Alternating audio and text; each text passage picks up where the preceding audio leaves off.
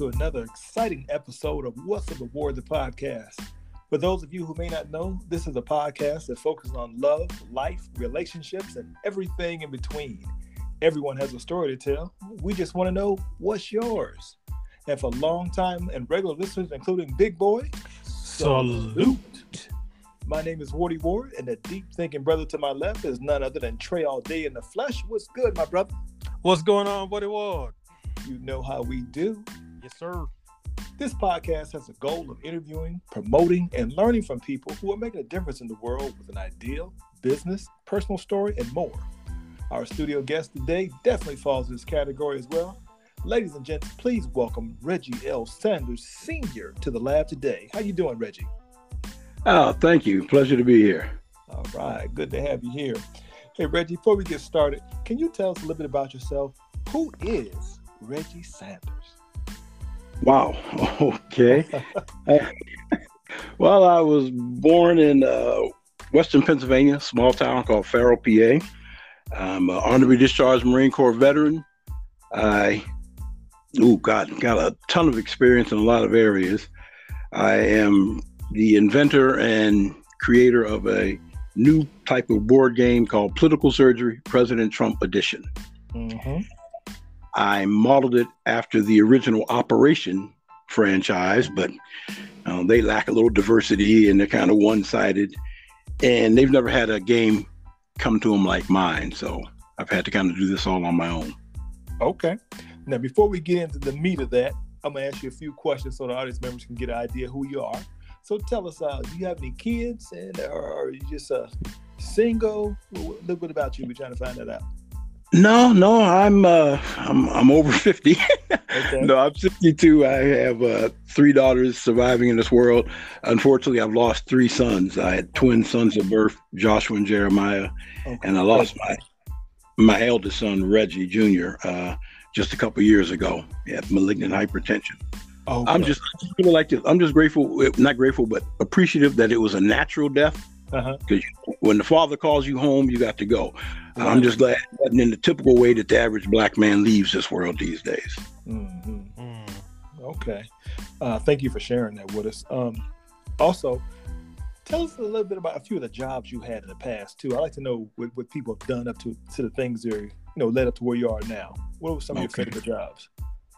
Well, uh, coming out, I, I got to mention high school. Coming out of high school, I got out in '77. We won the championship for WPIAL, and something about being on a championship team, whether you're male or female, regardless of sport, it does something to you and it stays with you the rest of your life. So, Mhm. going from there, I went to the Marine Corps. I mean, after winning the championship in football, and my dad was in the National Guard. I had several cousins in the Marine Corps. My everybody in my family had been in the military at one point or another. Mhm. But after seeing that Marine Corps recruiter come in and them dress blues, that was it. I was uh, yeah. um, I passed up a Marshall College and Union College uh, to play football to join the Marine Corps. I don't know. I just after that time, yeah, I didn't. I don't know. I just at some point, like I said again, after taking those tests and seeing that recruiter, that bug bit me, and Uh-huh. I just all I wanted to do. Yeah. Uh, got out the Marine Corps and came. I got out the Marine Corps and came back home to Western Pennsylvania, and it was a steel mill town. Well, Mhm. we had seven mills in my hometown. Uh, by the time I came home, they were down to three, and they were about one third of what they used to be. Mhm. And because of that, because economics, there's no work. I'm like everybody else: hang drywall, do some roofing, some electrical here and there, whatever I can do, cut grass. Well, that wasn't good enough for the state of Wisconsin. They saw fit to sentence me to eight and a half years in prison for child support. What? Eight and a half. Eight, eight and a half, eight and a half. And the killer was when I got behind bars, it was rough to say the least because inmates, until they got to know me, couldn't believe that anybody got that kind of time for child support. Guards and correctional officials thought that I was some kind of plant there to watch them because nobody gets, this kind of time for child support. yeah, yeah, I, I can laugh about it now. It, it was funny Whoa. then. But Was that minimum security or something, or how does that work? Oh no, no, no! In Wisconsin, everybody's fair game up there, man. You might go to Wisconsin on a traffic, and because they're overcrowded, they'll find a way of finagling your sentence into medium security. Mm. Get to one of those places and get in the slightest skirmish with somebody, they treat you like a child, and then they ship you off to maximum security, like they did me at Green Bay. You know. Oh yeah, it, it's they had a thing back then called the Wisconsin Plan, and this was in like the oh late '90s, middle '90s, early 2000. Anything you did in Wisconsin, it was to get you to accept uh, probation or you know probation. Which, if you're under probation, you become under the administrative rules of a state, Mm-hmm. and the regular constitution doesn't apply to you. So basically, you're you're on probation, which is the same thing as parole. You just hadn't been behind bars yet. Mm. That's what they did to get all kind of people behind bars. Like I said, they sentenced me to eight.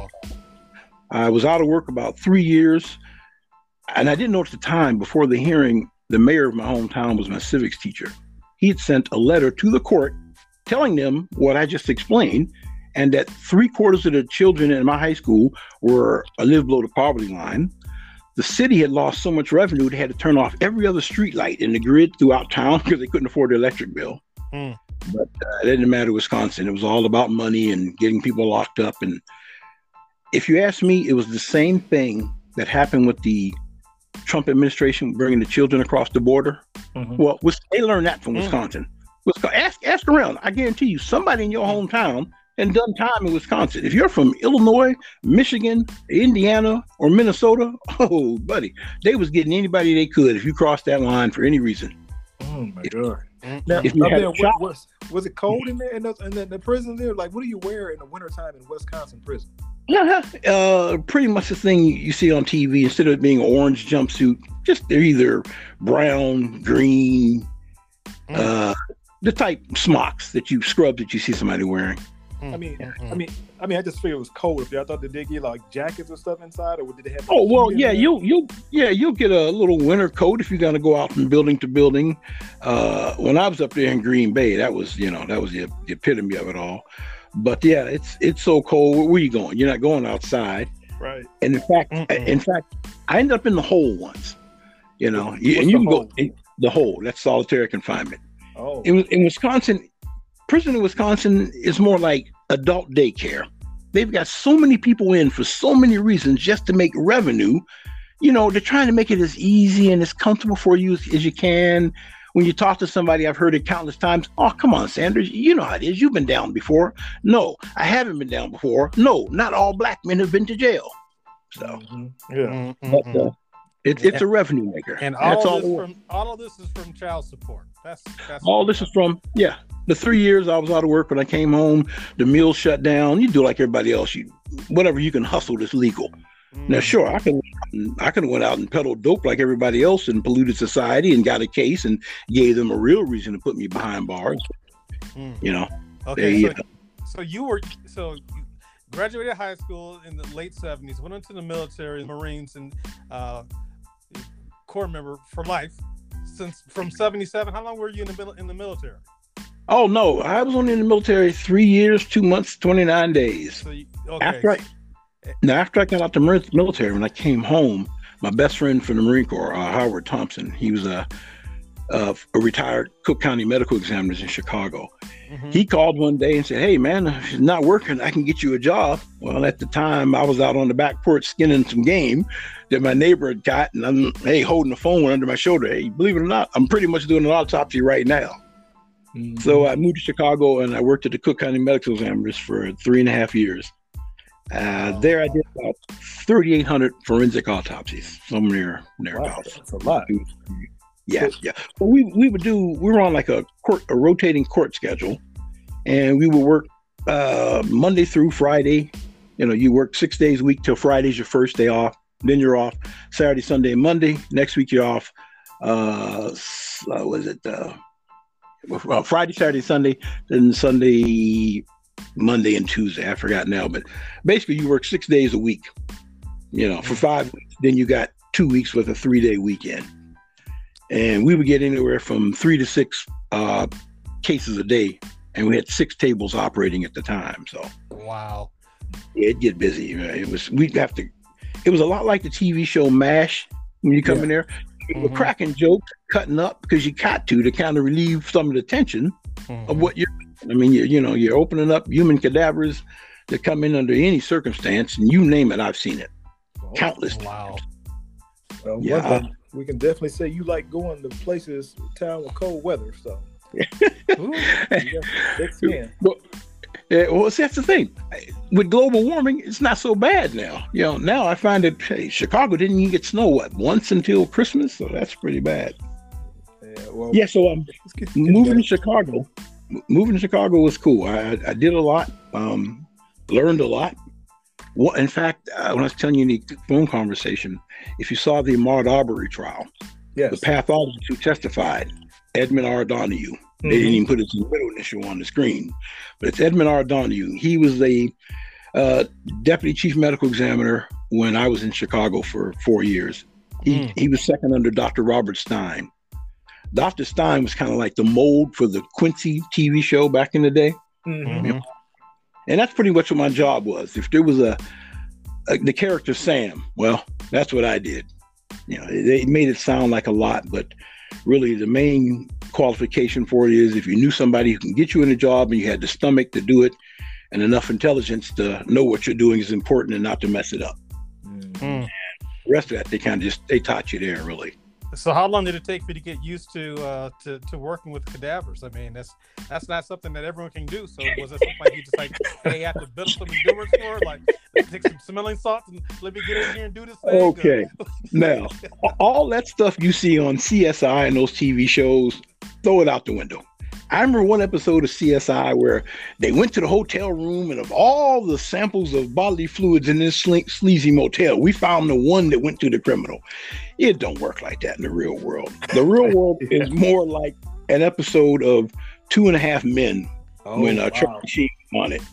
Charlie Sheen, they, I guess it was like a pun on CSI, and they went to the motel room and they're shining the the uh, infrared lights. You can see different Mhm. whatever, and there's just stuff everywhere. And then they look up. Well, how did it get up there?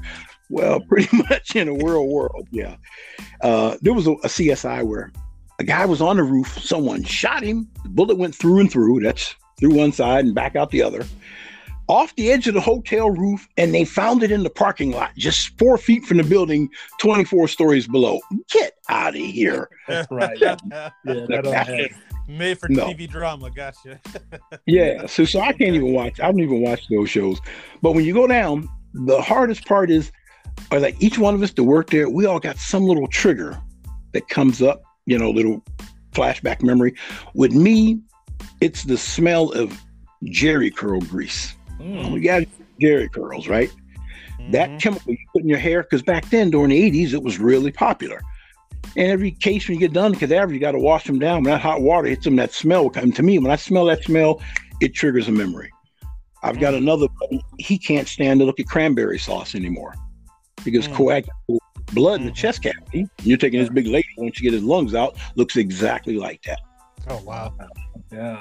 another friend, my buddy, there's a certain cologne that a lot of Caucasian women wear. I think it was, was it, I don't want to call any brand names, but it was a famous actress. She had a cologne Mhm. related to some. Well, that was really popular in Chicago. Well, and seven out of ten of the Caucasian women that came in was wearing that. So now, whenever he smells that, it triggers a memory with him. You know, it's you know. But yeah, the hardest part is is just the fact that you know it's your first day. If you get there and like, and everybody who applies knows what you're going for when you apply, so Mhm. you're, you're prepared for it. The fun part is when they send the cops down, the student nurses, the mortuary science school, the police academy. When they come down, oh yeah, it's just like the scene from Quincy. we were standing- People be falling out. We're, we're almost placing wagers on which one's gonna go first. I Oh, look at my boy like this. I'll take my baby finger and point like, yeah, him, him, him. He's the one I want. Right. Because there's people in there with autopsies. Oh wow. he's cross. He's like, nah, nah, nah. He takes his thumb and he'll point, nah, that one. Yeah, yeah. Sooner or later, they and you can tell because they start to sway Mm. and they're like, freeze. They run out. yeah. But I think they call those jobs a, a morgue diener now. I think that's what they, yeah, they right. call That it was, yeah, a diener. Well, I think that was an old German word for like helper or servant or something like that. We didn't really care for that term because since it was all black men down there doing it, it kind of made us feel like, hey, don't call me no diener. I'm an autopsy forensic autopsy technician. Right. or you can just call me Reggie.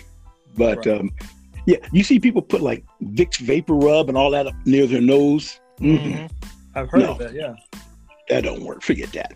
The Mm. best thing you can do is take your upper lip. You know how you take your upper lip and rub your mustache on your nose, or put your if you don't have a mustache for you women, take your upper lip and put it against your nose and breathe like that. Mm. That other stuff, if you put va- Vaseline or Vicks, all it's going to do is the particles you're breathing in, it's going to stick to that, and then Mm. you're going to smear it in. It'll be there all day long. Plus, you're smelling vapor rub and fumes up in your eyes. Nah. Mhm. All you can do is do that. R- roll your lip up, your upper lip against your nose, and tough it out. Okay. Mhm. Well, um, this is Ward. I would like to say that there are a lot of women out there who do have mustaches, but that's beside the point. No, that's uh, a whole nother show. Hold on. Let me put the disclaimer right there. On behalf of the What's Up Award Show, we do not discriminate against women with mustaches. Now back to you, Ward. All right, Reggie. Um, let's get into your game. Let's move on and talk about that. Uh, thanks for sharing that about that that job. That does seem like an interesting job, especially if you, you, you had a whirlwind life there. You went from from the service to to jail to to the to the to the Yeah, Actually prison. serving. Yeah, Serving. yeah, well, Okay, prison, Full circle. prison came after my, my time at the at the medical examiners. That's when I, okay, okay, I got it wrong. Okay, I, did- gotcha. yeah, I didn't I didn't get that case until what uh, 2007. And the killer was I'm on probation. I'm in Chicago. You're checking in. My probation agent, Kathy Baker, one of the nicest ladies, did her job professionally.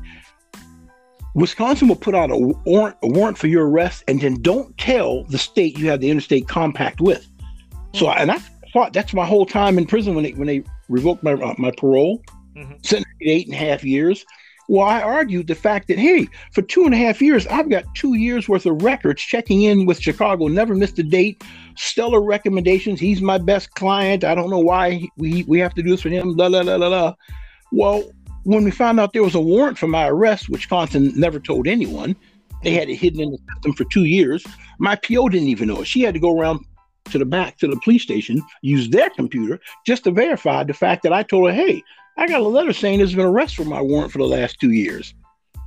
So Hmm. they set up a system, put everybody on it, then circumvent it in every way possible, knowing that you are a poor African American male or female. Who's coming to your rescue? Who are you going to talk to? The system's geared to put you in there and make money off of you. That's Hmm. true. Yeah. Heard So that's how- So that's how I got the uh, eight and a half year prison sentence for being out of work for three years as an honorably discharged Marine in a broke down steel mill town. Did you did you have to do the full eight and a half years? I did five and a uh, five and a half years, and when I got out, That's still a long time. yeah, uh, when I got out, I did three years of of on on parole here in Harrisburg. That's where I got my paralegal degree at the Harrisburg Area Community College. I interned two semesters in the Pennsylvania House of Representatives and the Legislative Black Caucus. At the time, uh, Philadelphia Representative Vanessa Brown was the chair, and Brandon Flood, who's now the Secretary of Pardons in Pennsylvania, he was the uh, my direct boss. Mhm. And, and from that, uh, my neighbor, Representative Patty Kim, I got to give all these people their props. My neighbor, who's the uh, our state representative, Patty Kim, she referred me for a position in the governor's office on his staff at the uh, constituent services, and I was Governor Wolf's receptionist until some Republicans in the Capitol found out that there's an ex-con black man sitting behind a desk that no black man's ever done before, and I've been out of work ever since. It was horrible. I um, Mm, mm, mm. You start a job and you go in and you, and you look at everything. Okay, I look at my desk, everything's set up, two monitors. Okay, yeah, this is fine. Leave it just like it is.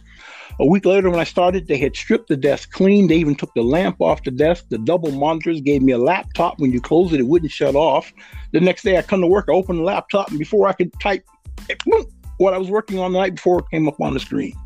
I've never seen any laptop do that in the world ever. Even your own, you got to put your code in to get back in. Mhm.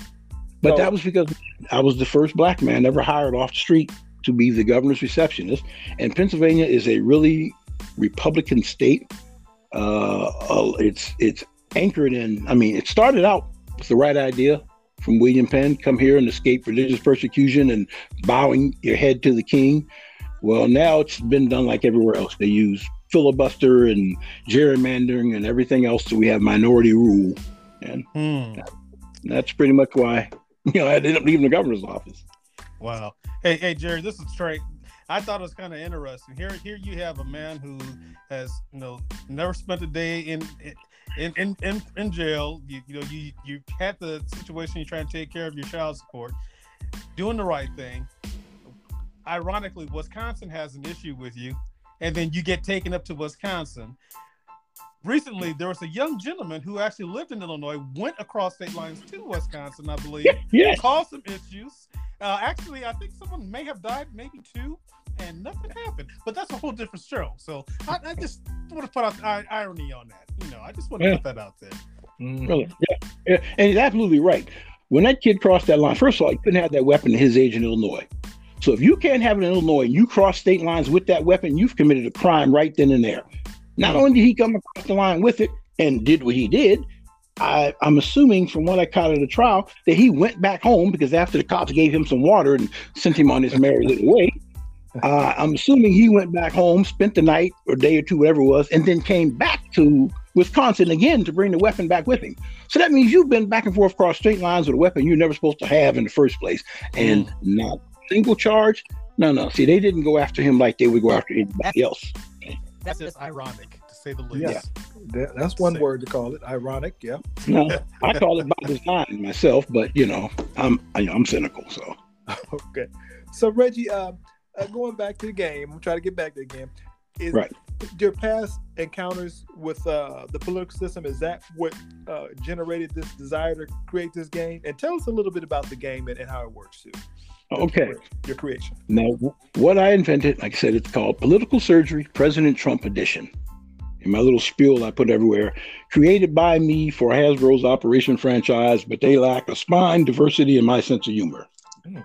If it's in the news about Trump, it's an element in my patent pending political novelty and skills challenge game. But beware, hidden magnets and steel game pieces makes this game a totally rigged system, folks. I've been spreading that everywhere, just you know, trying to get the word out. And that's pretty much what it is. My brother Mike had the original game back in the 60s when it came out. We played it, loved it. Well, over the years, you know, there's like 20 versions of the original operation. There's three Star Wars, a Shrek, a Despicable Me, a, a Spider Man, a Dory, a Noah's Ark version. There's a Homer Simpson version that talks when you make an error. Along with the buzzer, there's a little laugh, a little track that's don't, oh, this isn't right, you know, all that in his voice. Well, between doing the autopsies and having the game, and oh, and the main thing what, what I think why I got political is my mother was ran for school board when I was in elementary. She later ended up being the first black woman elected to city council in my hometown. She did a couple terms. Uh, she ran for mayor, but you know, by then she's getting older, so she's retired. So our house was a meeting place for politics as a kid. So when everybody left and we couldn't watch TV, and I had to miss Gilligan's Island because folks was watching, you know, having a political meeting, Yeah. my sister would line us all up and we'd march around the house. I'm being the youngest of seven kids. Politics, politics makes me sick. Politics, politics makes me sick. I think all of that, plus with the crap that I've been through, and you can't fight back. And you can't outgun America. All you can do in America is go out here and vote and don't fall for the okey doke. You know, Yes. best thing you can do. Uh, little stuff that, that they've put into to brothers' heads, wearing your pants baggy, hanging off you with it. I know that sounds old, but really, there's a reason for that. Let's say you got to move in a hurry for whatever the reason is, good, bad, or indifferent. You can't do anything because your pants is falling off of you. It limits you. A person can look at you and think, hmm, he's of a certain mindset. And whether you are or not, for good or bad, you've been labeled that way, and certain doors are closed to you. See, that's why a lot of stuff they put out here for us that we don't need to fall for. Never mind how it looks, macho. I don't care. You can call me what you want to call me. A perfect example I heard guys in prison use the phrase, man, why don't you want to join us? What you come to prison to get scared for? Well, first of all, I didn't want to come to prison. I ain't scared. right. Right. Yeah. Why in God's name would I want to sit here and do some illegal gambling? And there's a camera right up here over top of your head looking at y'all gamble. Come on. Mm-hmm. And then when you get busted or they have a reason to search your cell and they find all this other stuff that you ain't got a receipt for, well, that's contraband. We ain't gonna throw you in a hole, but you ain't keeping it. Mm-hmm. So it's stuff that they do for brothers that we just got to stop and think. Think two, three steps ahead. Because believe me, if it's in front of you in this country, it's either a setup or it's by pure accident. So you got to look at it, you know, as a black man. That's the way I look at things now. Mm-hmm.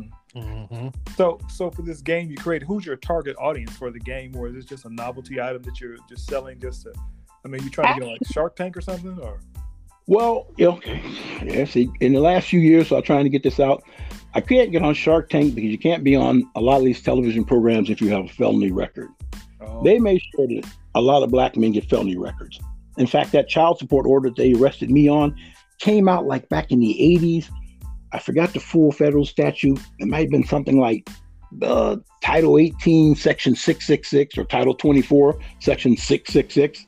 That part I remember for sure.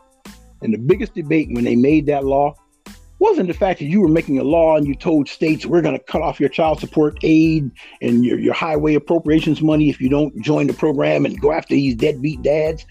You had moved every mill in the country to Japan and China and England, put all these black men who moved up from the south to the north to work in these steel mills, and now we're all going to jail because we ain't got a job. That was the biggest setup in history of this country, along with the filibuster and that three fifths clause in the Second Amendment of the Constitution. You know, a lot of this is designed to lock us up, incarcerate us, and control us, or make a dollar off of us. Yeah. Well, it seems like you have a, a, a very uh, deep background in politics. Do, do you think politics actually works, or should should people get involved with it? It works when it's not rigged against us, like the gerrymandering, stacking, taking people that live on two sides of the county, two counties away, and linking them somehow to people over here. Mm-hmm. That's divide up your vote no, it, it does work. And and as a kid, we hated politics, and and I didn't even like politics when I first moved to Chicago. I didn't start getting interested in politics until I lived a couple blocks from Operation Push, uh, Reverend Jesse Jackson's headquarters, mm. and I used to volunteer security. I taught kung fu to one of his uh, security guys and one of the deacons there. And I didn't get into politics until then, because it was back then. It was Mayor Harold Washington and a handful of black, Hispanic, and Jewish aldermen versus the old trusty guard. I'll just call them that. It was the 29 city aldermen versus the 21. And I really got interested because at one point, Harold Washington had to stand at a city council meeting and tell this one uh, councilman who's now getting sentenced to prison, you about to get a mouthful of something you want. You don't mm. want right. You know, he was really he was ready to come off the podium and punch a man in his mouth. It was almost going to be a fight in, in Chicago City Hall. Wow. And then I realized, well, what do they fight? So that's what got me interested in it. then doing security for, for Reverend Jackson, I got to hear everything directly from everybody. And with my experience with my mom and then being a black man and the things that we have to go through and seeing how stacked the system is against us, mm-hmm. all that combined to where doing autopsies, having the game, trying to fight back. And then when Trump took over office, I'm sitting here watching this and I just, it just came to my head. And. I mm. know what it is.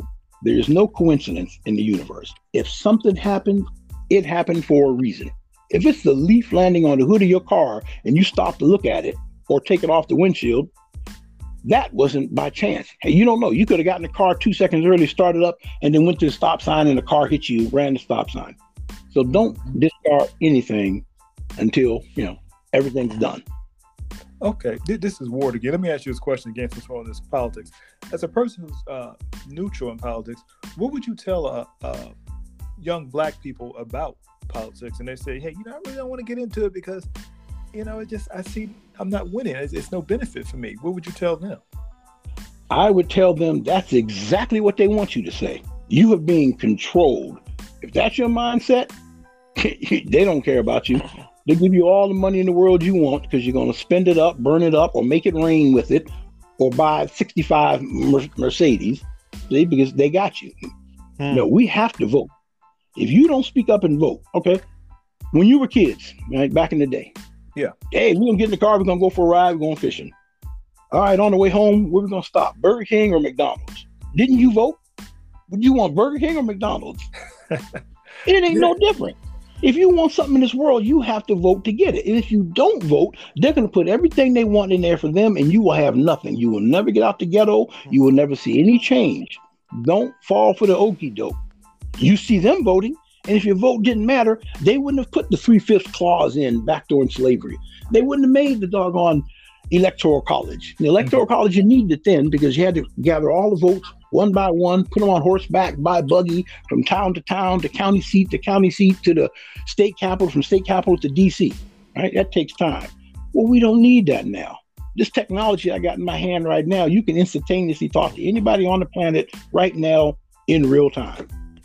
You, and that's how you can do a vote. They keep that mm. electoral college in, and that was put in to help slave owners. You know, mm-hmm. uh, well, well, I can't compete with that big, all those people up there in the big cities. It's just me and my wife and my three youngins and my passel of pickaninnies. I got to get something for them. So they mm-hmm. gave a slave owner three fifths credit for a human being for mm-hmm. every slave they had. So it basically takes two slaves equal one person of non-color. Back then, it would have been uh, white males, a handful of Native American tribes, and a few sovereign foreign citizens that were here. They were the only ones that were allowed to vote. And if you look at the Constitution, it's not a complicated document. It's not like something now. It's only a few paragraphs of each amendment. So the Second Amendment tells you how you can count the vote and who can vote. So between that, so even if you did vote, we'd have to get two of two of us to equal one Caucasian vote. Mm-hmm. So even get past that, then you got the Electoral College, and then the delegates, that's the whole thing that Trump and them tried here last year. Well, if you don't say, if you don't vote for him, well, why do you need uh, that delegate for your presidential vote? That's the only election in this world where you have that. For high mm-hmm. school president, didn't you have one student, one vote? Hmm? For your mayor, one citizen, one vote, governor, and on and on through all of them. Why is it just for that? It's a means of control. It's to put a monkey wrench in the system when they want to. I see. So well, it's, it's not. So it's not saying it's not really fair then. The, the no, no, so who, no. Who's who's checking the, the people who are supposed to? I mean, okay. Now, if those people were bound to vote according to the numbers that they got, but they're not. When you elect a, a delegate, yeah, well, this election was close and and there was only a discrepancy of 10, 20, 200 votes, whatever it is. I'm going to go ahead and pull. No, that delegate got to be, if it's one vote, then you got to pull the lever for that one person. Otherwise, you're not doing what people said to do. Again, which is why they keep those safeguards in the system because they know the system, no, I'd say they, the system knows that there were more of us on the plantation than there was of them. That same thing carried on in a lot of places. That's why at every med- every morgue you go to in the country, three quarters of the people in there every day are black males. Hmm. Any prison you go to, half to three quarters of the people in that prison is going to be black males. And that's where all our numbers are. And so why a lot of states won't let you vote once you've had a felony. Mm. Like Wisconsin doesn't let you do it. At least they didn't when when I was there, but I'm a Pennsylvania resident. They couldn't stop that. So okay. Uh, it's all designed to keep you from voting. And voting, I'm telling you, man, they need to, if anybody listening that's got ties with some little gangbangers that's usually out hooting and robbing and doing something criminal, make them catch, register, and vote. Okay, I'm telling you, that's what this country's afraid of. Just like in, in Georgia, when they had this last election, and Raphael Warnock and and and and, and Ossoff won. Well, that's because people came out and they voted and they shook the tree and they found out how much fruit was in the tree. Mm. Yeah. yeah. Hey Reggie, this is this is Trey again. I'm, I'm, gonna go back to your analogy talking about, you know, when you're a kid, came back from fishing, and your parents, whoever was driving, said you want Burger King, you want McDonald's. Well, I remember right being in that back seat with three other siblings, and our votes didn't equal the one behind the person who's driving the steering wheel. So that being said, mine didn't either, man. Three, I think that three votes, uh, three fifths vote was, was more like uh, uh, more like what uh, three eighths. yeah, yeah. mine didn't either. That, that, that was just a prep. You know, that was preparation for for now. See, yeah, like, well, don't get, I'm still waiting for my own meal. uh, yeah, I, I want to piggyback on there on what Trey said too, because when I was a kid in that backseat of this analogy, we went to the Burger King and I, my dad, he just ordered, said, "Hey, let me get four cheeseburgers," and I said, "But, but Dad, I, I don't like cheese." He told me, said, "I'm sorry, give me three cheeseburgers," and he pulled off. So, you learn to be quiet and behave. Ready for what you got you got you can have take it or leave it at any time. So yeah, so I think the point I'm trying to understand is I've talked to a lot of people on this show over the years, and young people have really made some good points. They have said that, you know, I hear what you're saying, Reggie, but they're still saying politics does not benefit all people equally. So why be a part of something that's not really going to help us? That's like saying, here's a glass that's got a uh, little poison, and this glass over here's got a lot of poison. Which no. one of the two do you want? I don't want okay. any poison. So why why should I even drink from this cup? I can put that to uh, something that anybody who who's played sports will get. You on a high school team you playing this so great big uh, Catholic high school, this big magnet school that's got uh, 2,000 students and 30 buses pulling up, and here's itty bitty little, you know, John Q. Public High School. You see that team across the field. Do you still put your uniform on and get out there on the field or the court? Or do you go, nah, we ain't gonna beat these dudes? No, you get on up and you go out there and do it anyway. Mm. It's the exact same thing because you don't know what's in the future. And if you if you take that mindset of why should I do it, they don't have to whoop you. You done whooped yourself. It's in a fight. See, think about getting in a fight. What's that bullet, man? I'm gonna tear you up. I'm gonna knock your head off. Right? Is you gonna turn around and run? Because when I was a kid, after I ran from a bully more than a couple times, my daddy gave me what and told me the next time you run from that bully, I'm gonna beat you even harder. Yeah. I went to school the next day and beat three dudes Dang. in the parking lot because wow. I was more scared of my daddy than I was right. of any. Okay. Yeah, see? Yeah. And, and, that's what you gotta do. You can't you can't let that scare you. You can't let that they want you to think that. They praying to God you think that. That's why they scream and holler and get all loud and great big beard and look all scary and make you think, hey, hey uh, please talk is cheap and you want credit. So. I, I, mm-hmm. I guess I don't look at it that way. I guess I, I'm thinking that you're you're you're, you're saying that it's not really worth my time because really, if I take my dollar, say say all all the Hispanic people say, you know what, we're no longer going to Walmart. From now, we're gonna, we're gonna take our money to to Target for everything we want. I guarantee you, people will start listening to you. So I don't think it's really the fact that you have Thank to be a part of the the system. Is you have to be organized. Isn't that what Brother Malcolm tried to teach everybody? Okay, now I agree there. Yeah, that, that's that's that's one hundred percent. But the other half of that coin is once you do that, how does our how does our society work? Our society works through government. How do we get government? through elections. So if you don't put somebody in there, you've done all that, and you still got to get past the people who are writing the laws and enacting the laws. Mm-hmm. Yeah. Let me use a hey Reggie. This is Sam. This is uh, Trey again. Let me ask you this question. So then, let's use the example. What happened with the with the trucker out there in Colorado? So you know, there's a, right. a, lot of public opinion that this guy should not have got 110 years for this accident. And so what no. happened? A lot of the, the truckers got into that that situation and said, "Hey, we're not going to Colorado." A lot of people got on the sideline saying that they should they shouldn't be doing this. And at the end of the day, that public opinion weighed a lot more than than the the folks who are in legislation. And what did they do? They came back with the guy only came back with 10 years of, of, of, of jail time now versus that 110 years uh, consecutively. Yeah. So that's that's an example of, of, people coming up to, to doing something different uh, outside of the public agenda or, or, or voting as well too. Yeah, well, see that, that was doing nothing to help that brother. See, that was a matter that can be you know affected that way. But if you're not behind the room when they're writing laws and drafting legislations and mm-hmm. putting bills forward, you're not in there. So you got to have somebody in there when that's happening. Now that worked for that because it was fine. The judge, whoever was, or the governor can grant clemency, and that worked. But our laws don't work like that. So you have to get out. There's no, I mean, I understand what people, because I didn't vote. I'm telling you, until I moved to Chicago, and at the time I was had to be, I don't know, early mid twenties. But until then, I hated politics. My mother was ran for school board and city council. I knew it was a purpose, but I went in. It was just like I, I, I felt the exact same way. Mm-hmm. But as I got older, I learned, hey, other things. But if you're not there when they putting that legislation together, it ain't in there. Now that does work because when we had the pandemic and, and a lot of pro athletes, look, I'm not playing ball. Well, we saw the power that right. that had. Yeah. You know, when, when when guys got out there after George Floyd and said, "There's enough is enough" on them pro athletes. Oh yeah, and that's all it takes. Really, I, I, I pro athletes and certain celebrities, I ain't gonna call no names, but there's a lot more that they can do that can turn our country around like that. You know, yeah. if you've got if you're let if you're one of the the so-called uh, richest black woman in the in the country or in America, there ought to be a bank in at least regional parts of this country with your name on it where we can go and get a loan so we can do some things and I and our standard of living can come up. Because they got redlined this for property values and, and mortgages from banks. So who do we turn to? The only thing we can turn to is government, which is why the other side keeps screaming socialism and socialism. And it's just a word. What you call socialism, we call the only people who's going to do anything for us. It's left up to the private sector.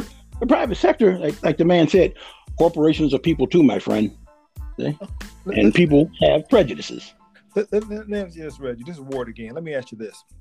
I really enjoyed this discussion with you because I, I, you're making me think about things I didn't think about before. Mm. But you know how the country was giving out these stimulus checks here not too long ago, and I know a lot of people were uh, saying, "Hey, what about reparations for African Americans? We the only people who never got money." So, yeah, do you think the government really? Um, you said it works. So you saying the government's really looking out for African Americans at this point, since they were once three fifths of a man then, which is still on the books in 2022 do you think they're looking out for us? And it was that the best solution was to give us a fourteen hundred dollars check here, six hundred dollars check. Is that effective in your opinion? I ain't gonna turn down nothing. it helped, but it, it was it, it could have it could have been you know disseminated differently. Uh, that PPP loan deal that went on, you know, to get my game off the ground. Here I am. I have uh, got an associate's degree in paralegal studies through an American Bar Association approved program. Uh, I've got a patent pending for a design and utility for a brand new product. Now, with all of that, I couldn't get dime one. But yet, mm-hmm. I know, you know, anecdotally, of people that sell dope for a living that scam the system and got money. Now the system's coming after them. Right. So yeah, um, again, that's why they put out those phrases, socialism, and all that's just a label to scare people. They put a label on you, and majority of people, if you put a box on the street and went contaminated, do not open. Are you gonna open that box to find out? No, that's why they stick labels on us. Right. You know, you, you, you walk in the you walk down the street, you smell something foul, and there's a garbage can next to you. You're not gonna lift the garbage can up. To, you know it's garbage. So that's why they put these labels out to scare people. Talk about socialism and and so on and so forth. Well, we've been waiting on the private sector that trickle down supply side economics you know, the whole key behind slavery was the justification. Well, you know, the, the job creators and the people with money, they need to be free during the day so they can come up with new ideas and stimulate the economy. And we have people to do the meager works. Well, we doing the meager works. Well, where's the where's your end? Where's the part that you're supposed to put up so we can quit doing this meager work? Right. Mm. I, guess, I guess I'm thinking also about um, Eddie Griffin, a famous comedian. He said mm-hmm. something interesting, and he said instead of remember they gave the big bailout to all the car industry, people, all that stuff to save everybody. They gave what billions of dollars? I don't know how many billions they gave. Too big yeah. to fail. Too big to yeah. fail. Mm-hmm. But Eddie yeah. said something. Mm-hmm. He said what would have been better, in his opinion, is if say it's roughly 322 million Americans. What if we would have gave every American a million dollars and said, here's the stipulation. You have to keep your job, but we're gonna give all y'all a million dollars instead of giving billions to the car industry. That way everybody would say, Hey, I'm gonna give me a new house. I'm gonna give me a car. I'm gonna do this and that. And that would have stimulated the economy. So it seems like the government is not really working for the average person because typically people in power tend to look out for other people like them. So if you're trying to count on your government to help you out, seems like you're really not voting for yourself. Again, that's why I say I, I get on certain athletes and celebrities is making, said, record money. Well, then it's up to people like y'all. What's that phrase? Uh, too much is given, much is re- is needed. Uh, I think too much is given. You know, much more is required. You know, you made it back. You got an obligation to turn around, reach back, and grab somebody else. Otherwise, if somebody hadn't pulled you up, you wouldn't be there.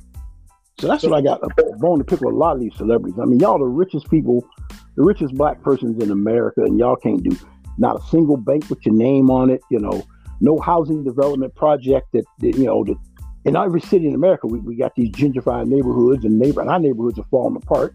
And the only time they do repair them is just before they move us out, swoop in and take it over, jack the rent up, and gentrification. Mm-hmm. Yeah, that's true. But I, I, think you really it's really hard to put that kind of weight on on a black celebrity because like Jeff Bezos, he got enough money to give everybody a billion dollars, right? Yeah. so, here we go. Jeff Bezos, so Jeff Bezos can descend to the slaves. No, no, no, no. I, that's fair I, to, I, to require. I feel you. No, I, I, hear, I hear you. Feel me. Yeah, Jeff Bezos ain't the descendant of slaves. Jeff Bezos don't know the, Jeff Bezos don't know the crack of a whip. We know this. There's no excuse for us not to do what we're supposed to be doing for each other. Mm, If not, if, if, if not one of them, who? Really? If not, who? Who, who, who who's going to be the one? Hey, So that's Reggie, here's something to think about. I was just doing real quick and some numbers. Did you know that the average salary of a U.S. congressman or as a U.S. senator is one hundred seventy-four thousand dollars? So, yeah, so yeah. then, what are they doing with that money to make sure that it's being is is, is how hard are they working for the common man to make sure that that money is, done the right way? I'm just And it saying. ain't just it isn't just the salary. They get a per diem. They get travel allotments, Mhm, expense exactly. account. They don't have to touch their salary. When they go out and do a, a when you go out and do a little thing and they're giving a high awards to somebody, come out the, the congressman. We got a budget for that. Again, there's another hurdle that you don't even have to hop. It's Mhm. just me. I'm not I have a free natured heart. If I do win, game does sell. Oh yeah. Mhm. I had to change it up. I first bought an original game and it was you know, original Cavity Sam, lighted nose. Went to a toy and game convention a few years back. Hasbro. It's an element of Hasbro I couldn't use it. In order to change my game, I had to come up with a new indicator. Well, that day on the news during the pandemic, I'm sitting back here a couple months later, the review, okay, get on it. Governor Cuomo is getting COVID 19 test. News. I looked at him, holding my game in my in my hand, the original with the hole in Trump's nose. I looked at Cuomo, and in the distance I can see my dresser. On my dresser, I got a sewing kit with two spools of thread in it. It looked like two little nostrils. I looked at the game, I looked at Cuomo, I looked at that, and then, oh, COVID 19 test. Put a COVID 19 test. You know, you get motivation from whatever way you can in this.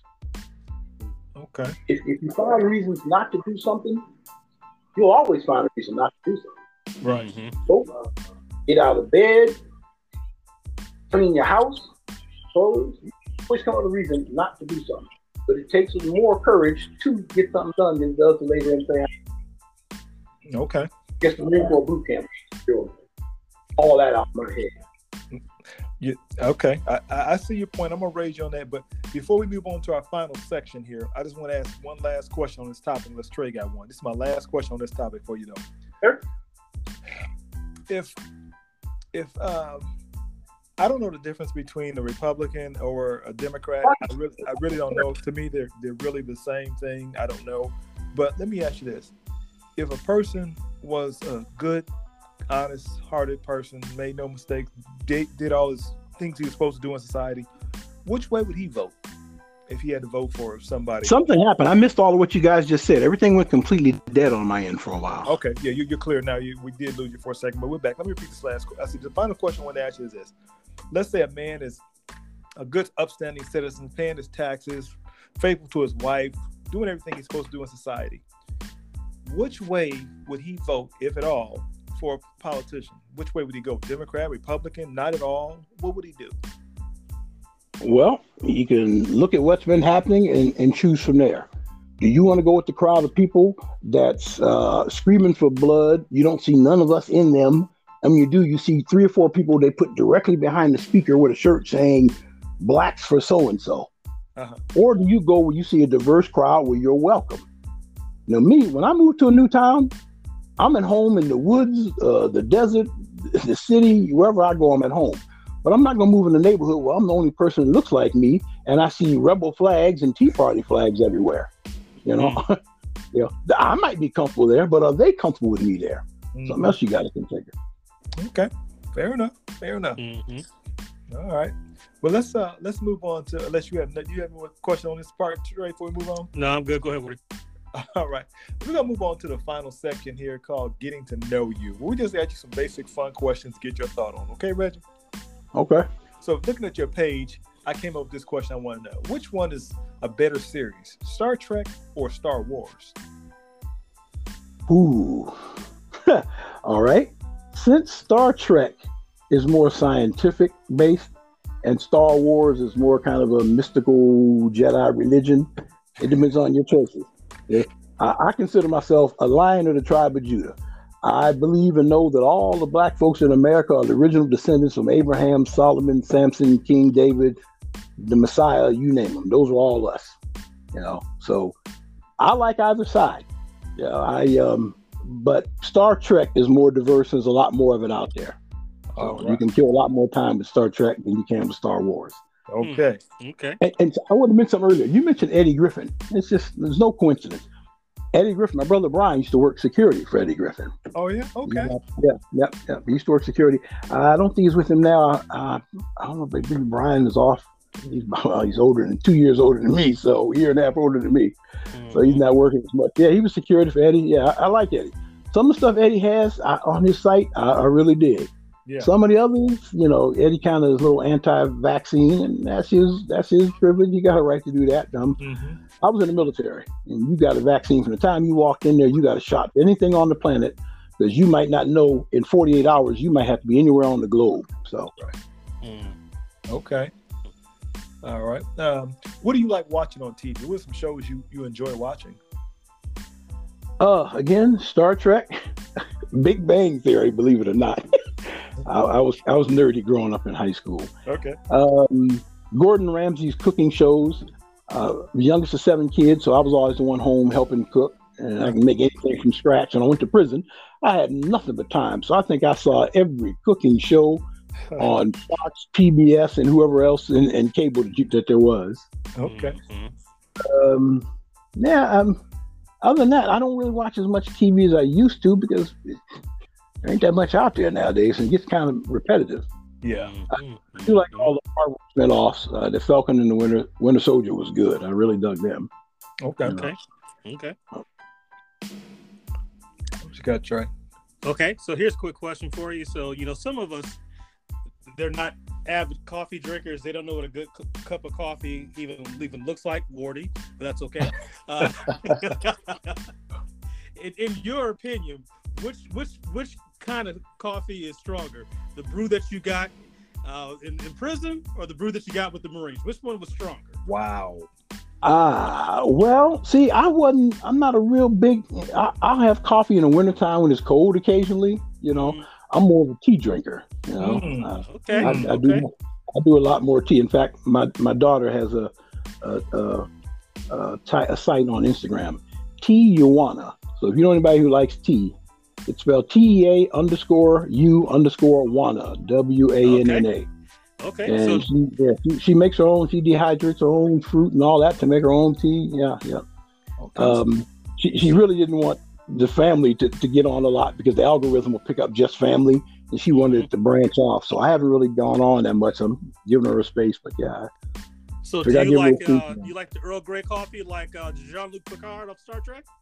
yeah. Earl Grey tea is very nice. It has a kind of a citrusy kind of taste to it. it it's strong. Uh, Okay. I like that. I like I like a lot of a ginger tea or a lot of citrus tea.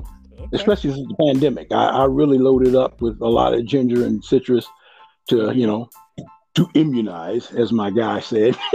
Mhm. he didn't get vaccinated, he got immunized. So, yeah, I've gotten both vaccines and a booster. So, Okay. yeah, I got, I got the Pfizer shots and then I got a Moderna booster because I thought I had Moderna in the first place, but I didn't. It turns out it was Pfizer. So, Okay.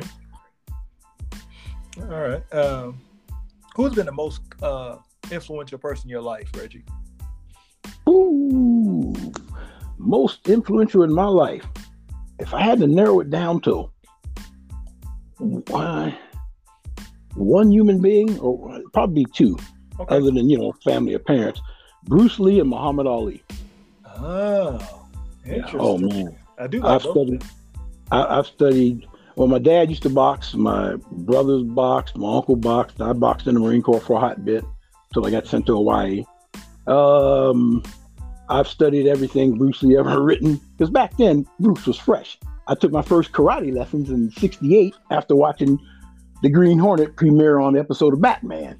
And next summer, me and my brother, we got my mom to get us karate lessons. We started out in Taekwondo. and I've had everything from wushu, gung fu, Shaolin, long fist. I even had a guy in Hawaii show me some drunken monkey. Yeah, Mm. that's popular. That's very popular. It's hard on your ankles. And and right now I'm 62 with DJD. yeah, getting down some of them pitching positions anymore, man, my knees and ankles can't take it. But the good thing is, what that does is that teach you, you cut out all that BS, just like Bruce Lee said. I'm watching people doing kicks on Instagram and you're doing a high kick. Well, that's great. If you can kick your foot perpendicular and your body's at a 90 degree angle and your foot straight up, who is that tall? Why are you? you never you know. know never going to use that.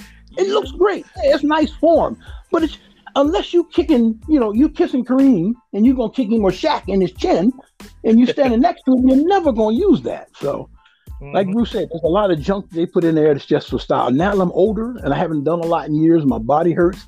I can look at this stiff taekwondo and some of those Shotokan, some of those stiff, rigid arts, and I see, yeah, that stiffness is just gonna ruin your joints, and you're gonna be where I am. And I studied kung fu, so I avoided most of that. I can imagine how some of those guys' joints are micro fractures, Mhm. two Yeah. limbs with the chin. Come on, you know. Uh, it's, it's interesting you brought up Muhammad Ali and Bruce Lee because they, they were both asked if those two got in a fight, who would win? And, and Bruce Lee's answer was interesting. Who, who do you think would win between Bruce Lee and, and Muhammad Ali? Oh, fight. because Bruce has Bruce has more weapons. Somebody back in the day, when man, I'd love to see you and Mike Tyson fight. Well, first of all, you had to be crazy to fight Mike Tyson. Mhm. Okay, I don't know how much money you pay me. Only when I'm fighting Mike Tyson if Mike's trying to kill somebody and I got to save them, mainly me. But still think about it. Yeah. yeah, and then you still got to think. But no, it's more weapons. Because see, in martial arts, and now, unless you train Muhammad to use his legs, well, my Mhm. leg is much longer than your arm. You'll never get near me. Just a fight. And that's why you have, that's why you have to kick any higher than knee, shin, or waist or midsection high. You know, anything the higher up you go takes longer. You're getting closer to the head and eye target, and all I got to do is put my hand on the center line and block the blows as you come. yeah. But you have more using martial arts than you do boxing. Mhm. Bruce, Bruce Lee said Muhammad Ali is the only person in the world who could ever beat him that he would ever fear. He said that. He said he was too disciplined, he was too good at his craft, and he was powerful. Bruce Lee Yeah. said that. He said that. I was surprised too, because I studied Hapkido for three years. And I Right. know that Bruce Lee, I, I would be more scared of Bruce Lee, but he said it. I mean, he said he really gave Muhammad Ali his props because he said he was a phenomenal athlete that he had never seen in his life. And that's why I say Oh, And that's wait what a I minute, Ward. Hold on, Ward. We gotta stop for a second. I thought you said you was eating hot Cheetos. No, What are you talking about, man? No, no, What are you talking about.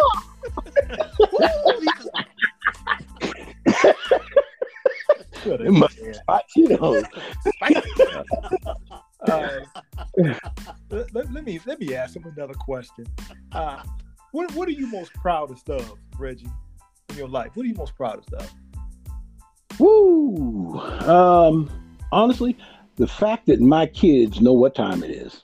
Mm, all the stuff that I done done, the fact that my kids ain't standing there waiting on, now I hate to blow anybody's heart, then my kids aren't waiting for Santa Claus. Okay, come on, man.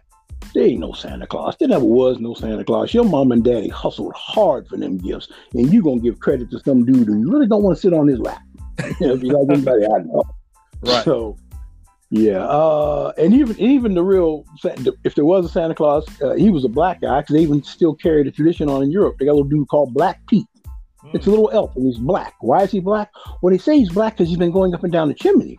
Oh, well, wow. Santa been going up and down the chimney. Why ain't he black? Yeah. Because the original givers in this world were, were, were brown and black and red skinned people. Everywhere, I hate to say it, I don't mean to be cruel, but everywhere the European went, he had difficulty, and the indigenous people helped him out. You know, Mhm. Thanksgiving, what'd they do? They helped them out. And you know, and you know the real reason why Native Americans helped out for Thanksgiving, why they helped the Europeans? Uh, Because they- blankets? because no, the, the uh, natives were, were migratory. In the winter, when the weather got cold, we ain't stupid. That's why the teepees collapsed, and we can drag them down south where it's a little bit warmer. Well, when they came back north, they asked the Europeans, "Hey, where's the people y'all had?" It was a rough winter. We had to eat them, and that's the Oh. truth. Oh yeah, uh, it was one year. I was at uh, what year? Sixteen. Oh, I forgot the year. There was a massacre in Virginia, um, one of a few where there, yeah, there was at least 19 slaves in the camp. Well, they, and when they came back, the Europeans that was alive was emaciated, starving. They was eating the bones of the dead. Yeah, well, they ate them slaves. That was the first thing to go in the pot when they ran out of food because they we ain't sleep feeding y'all slaves. So, yeah, that's a fact. That's true. Man, I gotta look that up. Yeah, I can Oh, look yeah. up too. Oh yeah, it's real. Um, I want to ask you this other question too. I meant to ask you this earlier. I look at pictures and I, I like to think I can read people and see what they were. Uh, I want to express, uh, Trey and I want to express our condolences on the loss of your brother, Wendell. Mhm. What what was he Uh. like? He seemed he seemed like he was a fun guy. What was he like? Yeah, my brother Wendell. Like everybody has, you know, we.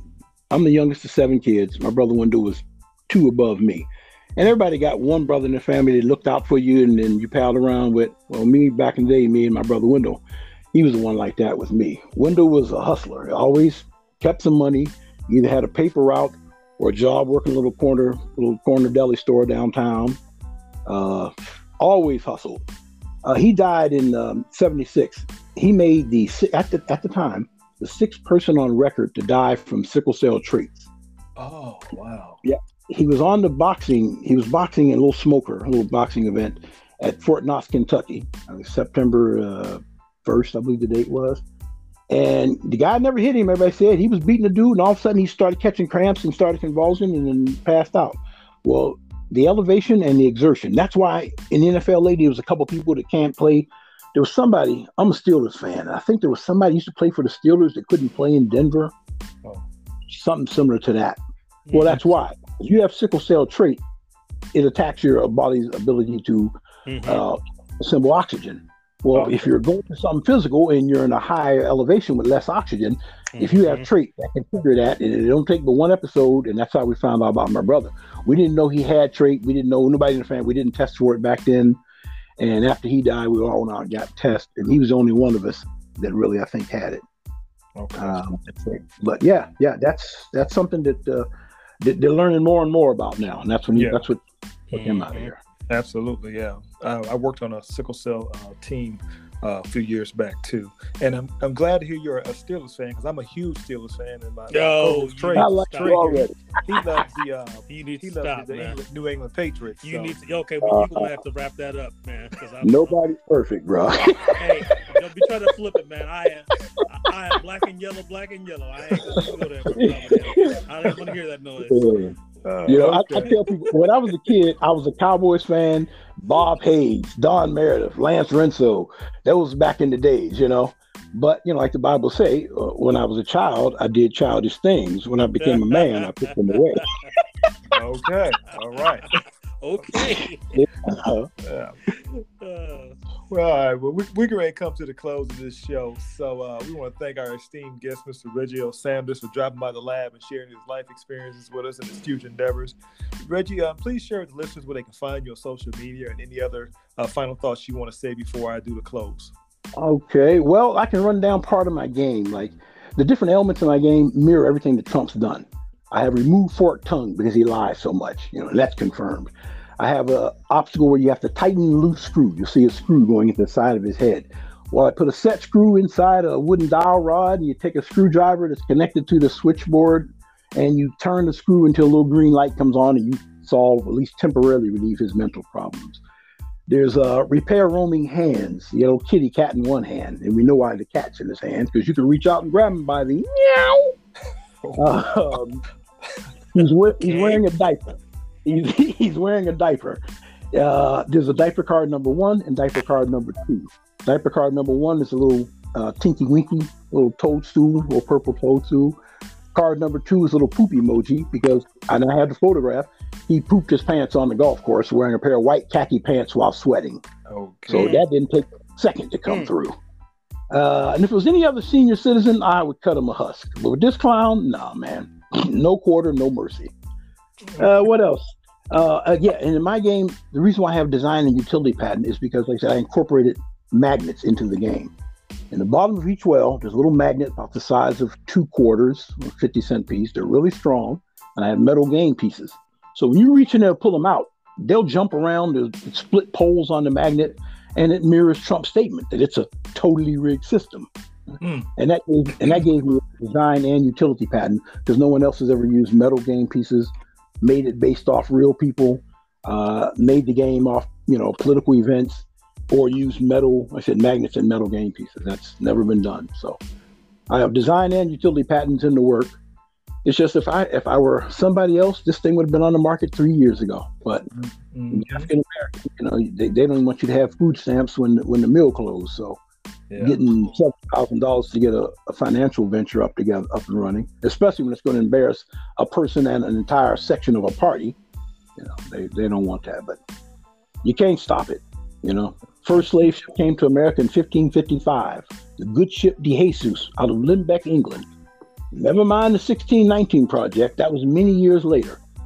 And it took them, and they started bringing slaves in 1550. You had to get the get the contract award to make sure you got a good route. You can supply the world with what we need, just like any other commodity. We were looked at as a commodity. Mhm. So first ship got here in 1555. They only want to give you credit for, you know, 400 years now at best, 401. Uh, we got about 465 years under our belt, 66, something like that. hmm Yeah. Okay. Well, well, Reggie, go ahead and tell us again um, where people can find you on social media because we're going to go and wrap it up here. Uh, well, I, I just have a, I don't have a site set up specifically for the game just yet. I have a Twitter page. It's uh, Reg Large seven seven seven Reginald Sanders. Uh, Facebook page. You know, I usually just Facebook with folks I know or for in some type of group. I do have Instagram. You know, like you have the same thing. Reg Large seven seven seven. Okay. And I only got that because I was trying to when I first got out of prison getting the internet account, and I kept putting Reggie Reginald Sanders. My God, everything I put, every variation was somebody had it. My buddy went, well, you know they call you Big Reg or Reg Large. You ought to put that down. There you go. But there was one other Reg Large, so I put seven seven seven for completion and, and good favor, and put that on. And so yeah, that's it. All right. Well, let me go ahead and get these final thoughts and then we'll wrap it up. Uh, the What's Up with Aboard podcast final thoughts are as follows. As inventors, leaders, or anyone trying to make a difference, I say this lose your fear of failure. Failure is a part of the process. People who have never failed have never really tried. You have to fail because you have to get it wrong in order to get it right. Look how many times little babies fall down when they're trying to learn how to walk. You really don't learn anything from winning because you really learn from your failures. Matter of fact, billionaire Warren Buffett is quoted as saying he won't invest in anyone's business unless they failed at two other businesses because they know what to do moving forward. I know I personally come a lot of failures myself, and I consider all those learning moments. I failed more times than I succeeded, but still I rise. On behalf of Trey, Reggie, and the What's Up Award podcast, we thank you guys for listening to this episode. And please be sure to like and follow us and come back again next week and see who we have as a guest. Peace. Peace. Peace.